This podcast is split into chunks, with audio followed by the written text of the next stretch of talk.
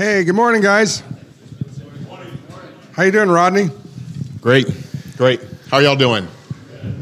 Good. So, thank you, Sam. Thank you. Uh, let's give Tom a hand and his team. Great job, as usual. Okay, we're calling this second semester because we met last fall, and I think last fall we had uh, nine meetings, or maybe ten. And April, or the spring semester is usually a little bit longer. This is going to go 12 sessions, Lord willing, ending uh, uh, in March, two weeks before Easter. And so, I want to explain to you what we're going to do this semester, and uh, but we want to, of course, start off with the most important stuff, which is you need to be praying for the Chiefs because we're in trouble. No, um, I'm kind of worried about this Sunday, Rodney. Me too. I think Indy has that type of defense that can shut us down, and um, I'm afraid. I know one thing for sure: our defense can't shut any. I can't No. shut them down. they can't So. can't stop anybody. But I'd like to get this burden off our backs, which is that we always tend to lose the first playoff game at home. And so pray for us, Josh. We need help. So, hey, so I was online, Rodney, and found some old pictures. Oh, okay. You look so cute there. so uh, tell us about, yeah, yeah. So you, uh, you know, you talked already, I think, at men's breakfast one time, but you uh, played for K State, played for Bill Snyder, who's Yep. sort of a hero of all of us, but. But you've told a story about him that's really cool. So you enjoyed playing uh, football for K State, huh? I did. It was a it was a great experience. Um, one of those things that you look back on and it defines kind of who you are as a person. Uh, I would probably never go back and do it again because it was uh, it was so hard, but it was Because your wife would kill you. Yeah, she would. You know, I've talked about trying to go back and go into coaching, and Yeah. she said, absolutely not. you, are not allowed to. So that's because football days are over. But now coaching, I think. So your wife's a nurse, right? So I, I think she doesn't want you to play because you might break something. But coaching, you know, you send other people out to break things. Yeah. She doesn't. She still doesn't like that idea. So this is your family, right? I saw I found this online. Yep. Wife's name Laurie. You got uh, what? Three kids? Three little girls. Uh, that's Annalise on the far left. She's our oldest. Emmy is in my arms, and then that's Ellison. And so they are. They're three and a half, two, and seven months tomorrow. So if y'all are thinking about me later today, please pray for me because, uh, as you can see, we have our hands full and full of emotion and drama, and um, life is just busy. But God has blessed us. Wow, surrounded by women. so uh, I was walking by the table in the back of the room there a minute ago, and I heard Brian Budden say that he'd known you from somewhere, and you seemed to be a quiet guy, and then and then you turned into Billy Graham at the uh, you know at the Christmas light show.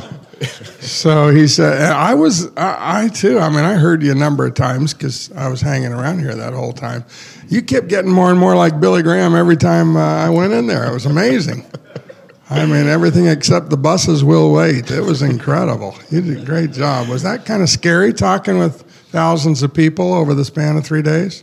No, uh, it wasn't because when you when you're on stage, a lot of people don't realize this. When you're on stage, the lights are so bright that you can't even really see who you're talking to. so uh, you just get up there and you feel like you're talking to an empty room. Um, you can't really see anybody. So Wow. Yeah, Well, what made you decide? Now, where do you work, by the way? I work at Mize Houser. Okay. Oh, yeah, and you just started there, right? Just started there Move, move. two three weeks ago. Yeah, yeah. and uh, so the field you're in is uh, is accounting uh, and finance. Uh, when I was at K State, I got my degree in accounting. Um, spent a number of years in kind of the financial services. So the department that I'm in at Mize Houser, Mize Houser provides uh, accounting services to about 1,900 McDonald's franchises or uh, stores across the nation.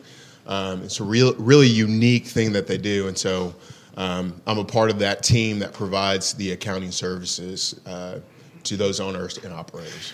So I was uh, I was happy, but I was surprised when uh, you know you and I went out to eat and turned out, and I was kind of I was a little surprised that you said you really like books like the one we're going to start with today. That you really like reading stuff like this. In fact, that uh, your wife maybe had bought this book for you for Christmas, or you know. So so have you always been interested in self improvement, leadership, this kind of thing? Uh, I it's not until about three or four years ago that I really started being interested in it. And the reason why is because I was I was put when we lived in Memphis, Tennessee before we moved here. We've been going to TBC about just under a year. But in my last job, uh, I was forced into a leadership role, and I was kind of lost of like, what do I do? And uh, I was looking anywhere for guidance, and I found these types of books. And when when you start reading these books, it's it's a healthy kind of example of biblical principles lived out. And so it was very it was very helpful for me, and and it, it just kind of one there was one book. It was the Seven Habits of Highly Effective People that kind of whetted my appetite for these types of books. And ever since then, she makes my wife makes fun of me for reading these books, but I just can't help the. There's so much wisdom. There's so much practical application in these books that I can't help but I can't not read them. So I love them. Love them. So uh, obviously, we don't baptize everything that's in all of these books, but uh, we evaluate them biblically, and that's what we're going to do. Uh, a year ago, we were taking a different book every week, a different bestseller every week and that was just kind of everybody's heads were underwater. So last fall we took the seven habits, spent the whole fall in the seven habits of highly effective people. We're going to sort of compromise this time, take three books. We're going to spend the first three weeks in this book called Primary Greatness, first three weeks. We're going to take about eight weeks in uh, John Maxwell's uh, 21 or 2001 or however many laws he's got. And then we're going to do the number one bestseller of all time in uh, leadership. That is The Greatest Salesman in the World by Og Mandino. So that's what we're going to do. And uh, you may have walked, oh, good, we're already out of them. So if you want a, a summary, uh, I can, I'll send out a link to this paper. Here's a hard copy. A number of you have it in front of you. And I've got one, one copy left. We'll bring more next week. But if you want to study this book without buying the book, Here's a seven page summary. So, you ready to go? Let's do it. All right, we're going to do it. And uh, um, so, why don't you start with why don't you start with sort of the the whole theme of the book? You know, primary, secondary greatness. Okay. Yeah. So, if you guys were to read the introductory chapter, it's where Stephen Covey kind of puts his thesis out, and he's saying that there's there's two types of success or greatness that our world defines, and the first one is it's a it's a you know, we look at success and define our success by, hey, we're successful if this. And we can look around our world and we can see that a lot of the time our world defines greatness by how much money do I have? What's my occupation? What kind of car do I drive? Um, where do we live? Do we send our kids to private school or do we homeschool? And like, there's there's this type of success that we look at as a culture and says that defines success. Where that's dangerous is that that's only focused on the exterior. That I would go about my day more concerned about what another human being who does not know me thinks about me. And I would walk around and I would judge other people based upon where they live, kind of car they drive, nothing that really has to do with who they are as a person. And so he's saying that those types of things, those are secondary greatness. Those are things that we should not be focused on. Instead, we should be focused on primary greatness. Primary greatness is it's on the inside. It's about your character. So, you yes, uh, many people confuse success with secondary greatness, but successful life is about primary greatness, a life of duty, honor, integrity, perseverance. And so he's saying that if you want to have a life that's successful, if you like, if you were to strip away everything else, you know, I think about, uh, I think about the if, if any of you guys watched the national championship, they talked about this Clemson senior senior class or this Alabama senior class. And one thing that I went through, and a lot of th- a lot of guys go through when they leave that college football arena, everything else gets stripped away from them. They really, they have an identity crisis. Like, who am I? What what am I living for? The guys who don't go off and play in the NFL because there's there's the, the way that our world molds us is to think about what we do rather than who we are. Um, and and that's something that i went through uh, and i'm sure that's a lot. And so i i just want to pose a question what what would your life be based upon if everything else was stripped away?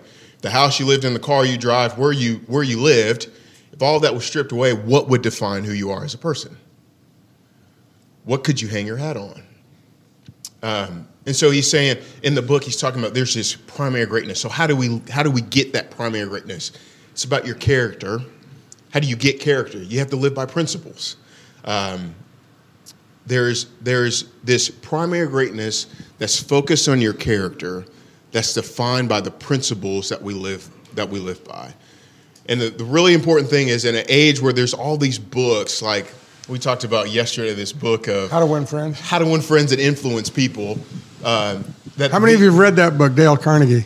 Yeah, that was my first first book in this field. Me Yeah. too. It was one of my first ones too. But you look at those things, and at the if you were to strip all that stuff away, it's, at the end of the day, to me, it seems more like manipulation tactics, how to get people to do what you want them to do, rather than who you are truly as a person, and another person.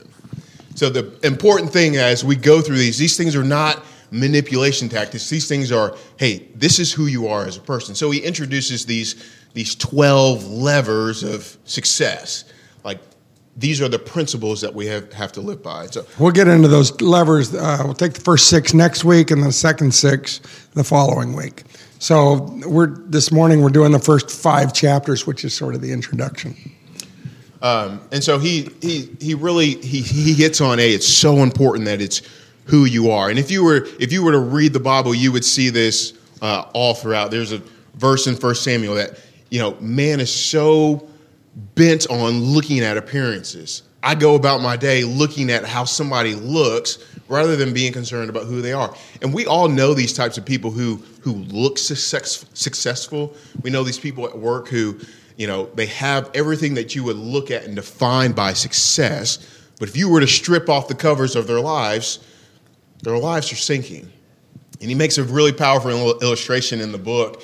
He talks about the types of people who are focused on secondary greatness, who are all about the exteriors, are the, the types of people who would be on the Titanic and be more concerned about rearranging the deck chairs as the ship goes down rather than helping people.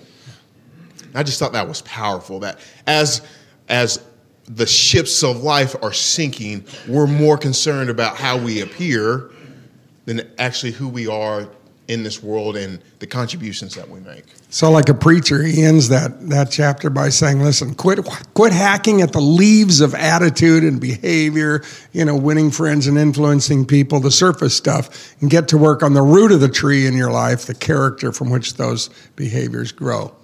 And some of you, uh, if you were here for last fall, you'll recognize this is the same guy, Covey. Remember in that great book, he, which which is a little later, his his, his focus was change comes from the inside out, which is the same point.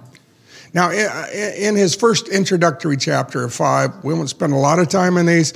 It's entitled The Secret Life, in which he says we all live three lives a public life, a private life, and a secret life. The public life is what everybody sees, private life is the life with our friends and family, secret life is what's in our heart. It's where your heart is. It's where your real motives are, the ultimate desires of your heart.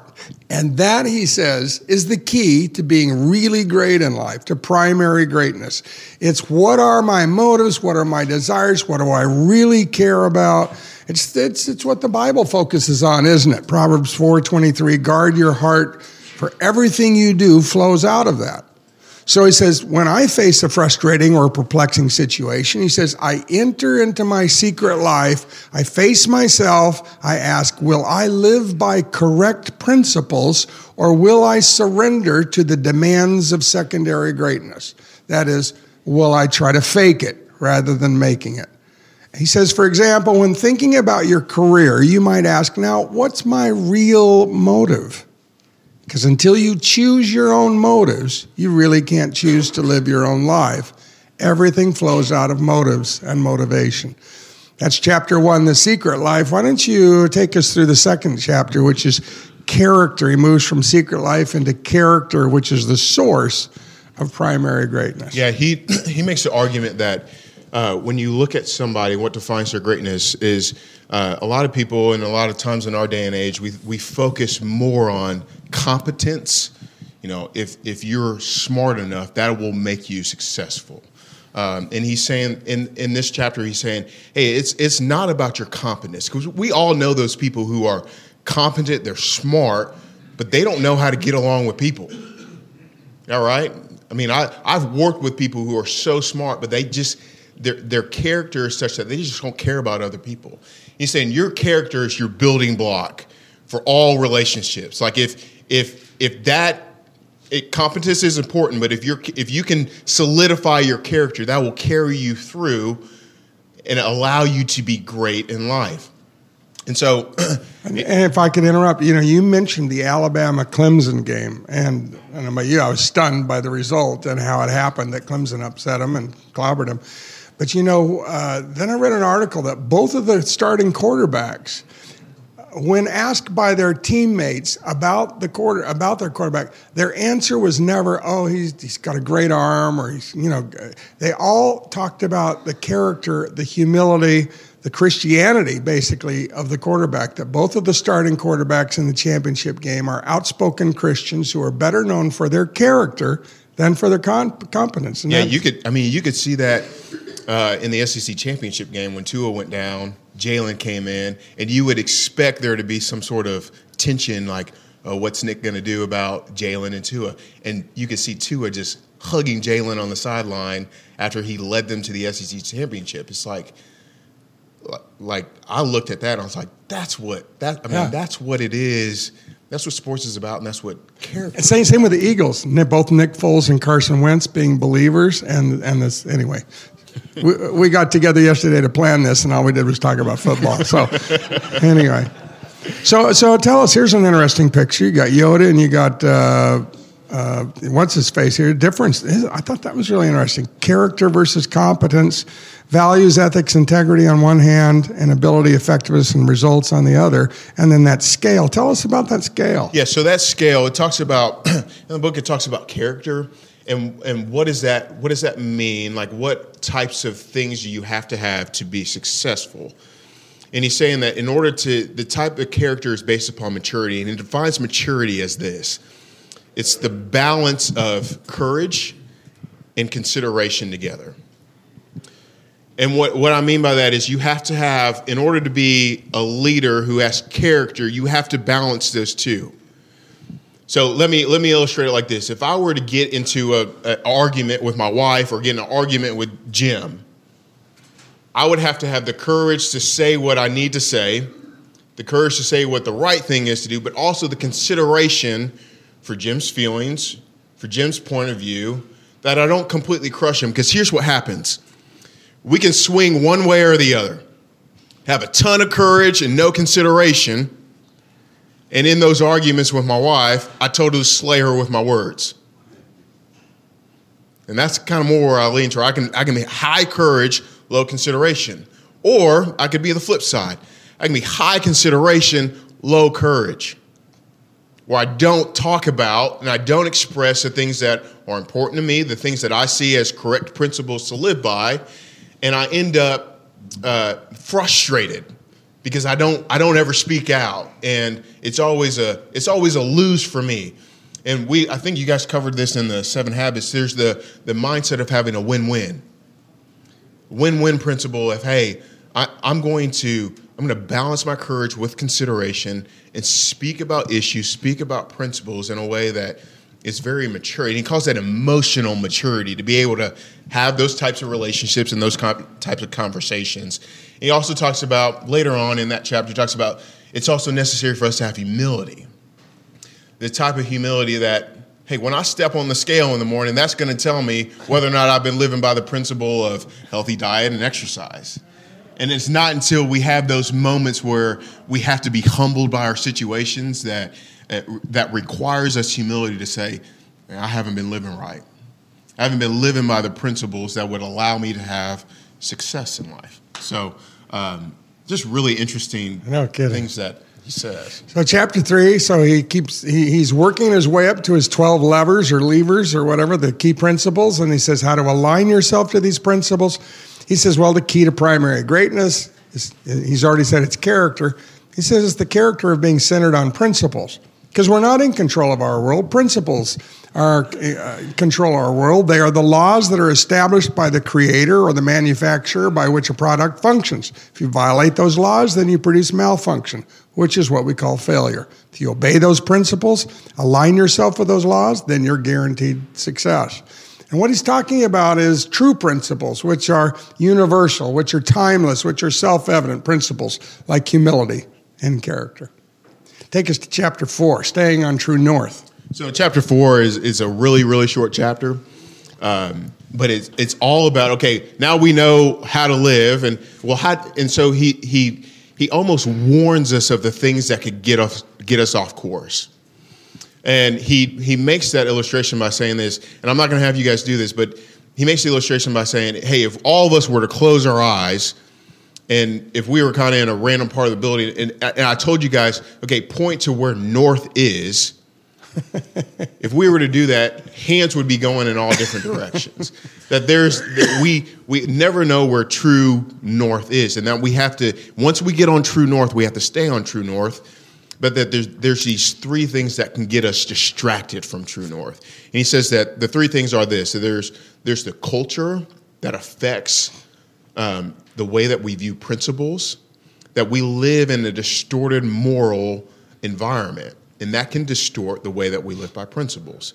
There's a subculture that we all live in, um, whether that's our family, the company that we work in, the division in the company that we work for, or there's these uh, there's these magnets, and he calls these powerful emotional events or very strong personalities uh, that come in and affect our true north. And here, I'm going to give you guys an example of this. Uh, in a job that I, I worked in previously, uh, we had a consultant that would come in and try to help the accounting team with uh, with the items that we had on our task. We we had to go through audit, we had to go through month close, et cetera, et cetera. Uh, and when this when this consultant came in, uh, she was well respected. Uh, but what she didn't know is that the direct the manager that she reported to was not well respected in our in our department. And as time went on, what the members of the team, what I started to see is she started behaving like the manager did because the manager got the results of secondary greatness. She got the team to perform, she got this to but if you were to ask any of the team members, none of the team members liked the manager, hated her, didn't want to work for her, were looking for jobs. And what was very, I thought was interesting when I was reading this chapter is this consultant was magnetized to the secondary greatness that this manager got, changed the way that she treated people in order to get the results that she wanted, and in turn, lost all respect, lost all influence with the team. People just kind of kicked her off to the side. And in the same way, if we what she was doing is she was violating the principles of kindness and respect thinking that um, she could get greatness by doing so. What ended up happening is she lost more than she ever gained in that situation. And the same is true with us in our lives that if we violate these principles by being magnetized to the way that our culture says to do it, by the way that our subculture, our family, our departments, whatever, or even by a, a, a person who is close to you, if you if you get off course, what that causes you to do is you have the bad consequences of not living by principles. Yeah. Wow.